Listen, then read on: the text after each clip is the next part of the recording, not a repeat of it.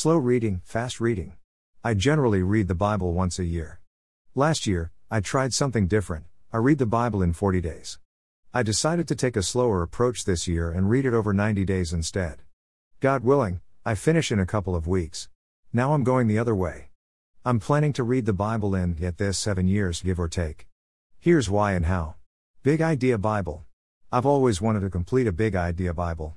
If you know Haddon Robinson's book Biblical Preaching, you know the power of what he calls Big Idea Preaching. Ideally, each sermon is the explanation, interpretation, or application of a single dominant idea supported by other ideas, all drawn from one passage or several passages of Scripture.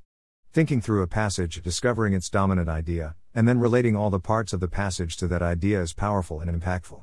I asked a professor who taught with Robinson, why has nobody created a Bible that tries to capture all the big ideas of each passage?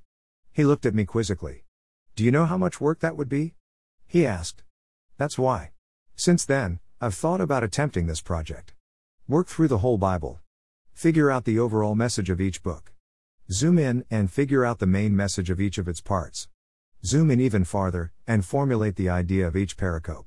I want to be able to say what Martin Luther did if you picture the Bible to be a mighty tree and every word a little branch, I have shaken every one of these branches because I wanted to know what it was and what it meant. This approach requires slow reading and meditation, and this is exactly what I plan to do. Enter Nate Pickowicz. When I read How to Eat Your Bible by Nate Pickowicz, I realized I'd discovered a plan for reading the Bible slowly enough to work on my big idea project. Pickowicz suggests that we consider reading the Bible very slowly, and he offers his own seven year plan. New Testament, 30 times through each book equals approximately 3 years. Old Testament, 15 times through each book equals approximately 4 years. If you're interested in finding out more about his plan, his book is worth getting. I'm going to be digging out my ESV scripture journals, my Blackwing pencils, and get going starting on Monday, April 5th.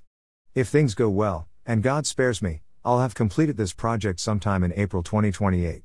I'm not sure what will come out of this process. Perhaps I'll just have volumes of scripture full of notes for me to pass down to the next generation. Perhaps I'll have something to share. But either way, I know I'll be transformed. You have to be when you encounter and absorb that much scripture with the Spirit's help. No matter how much you read of scripture, there's more to learn. We could spend our lifetimes reading it and just scratch the surface. But it's worth every moment. Reading the Bible this slowly will be different, but I'm ready. I can't wait to get started.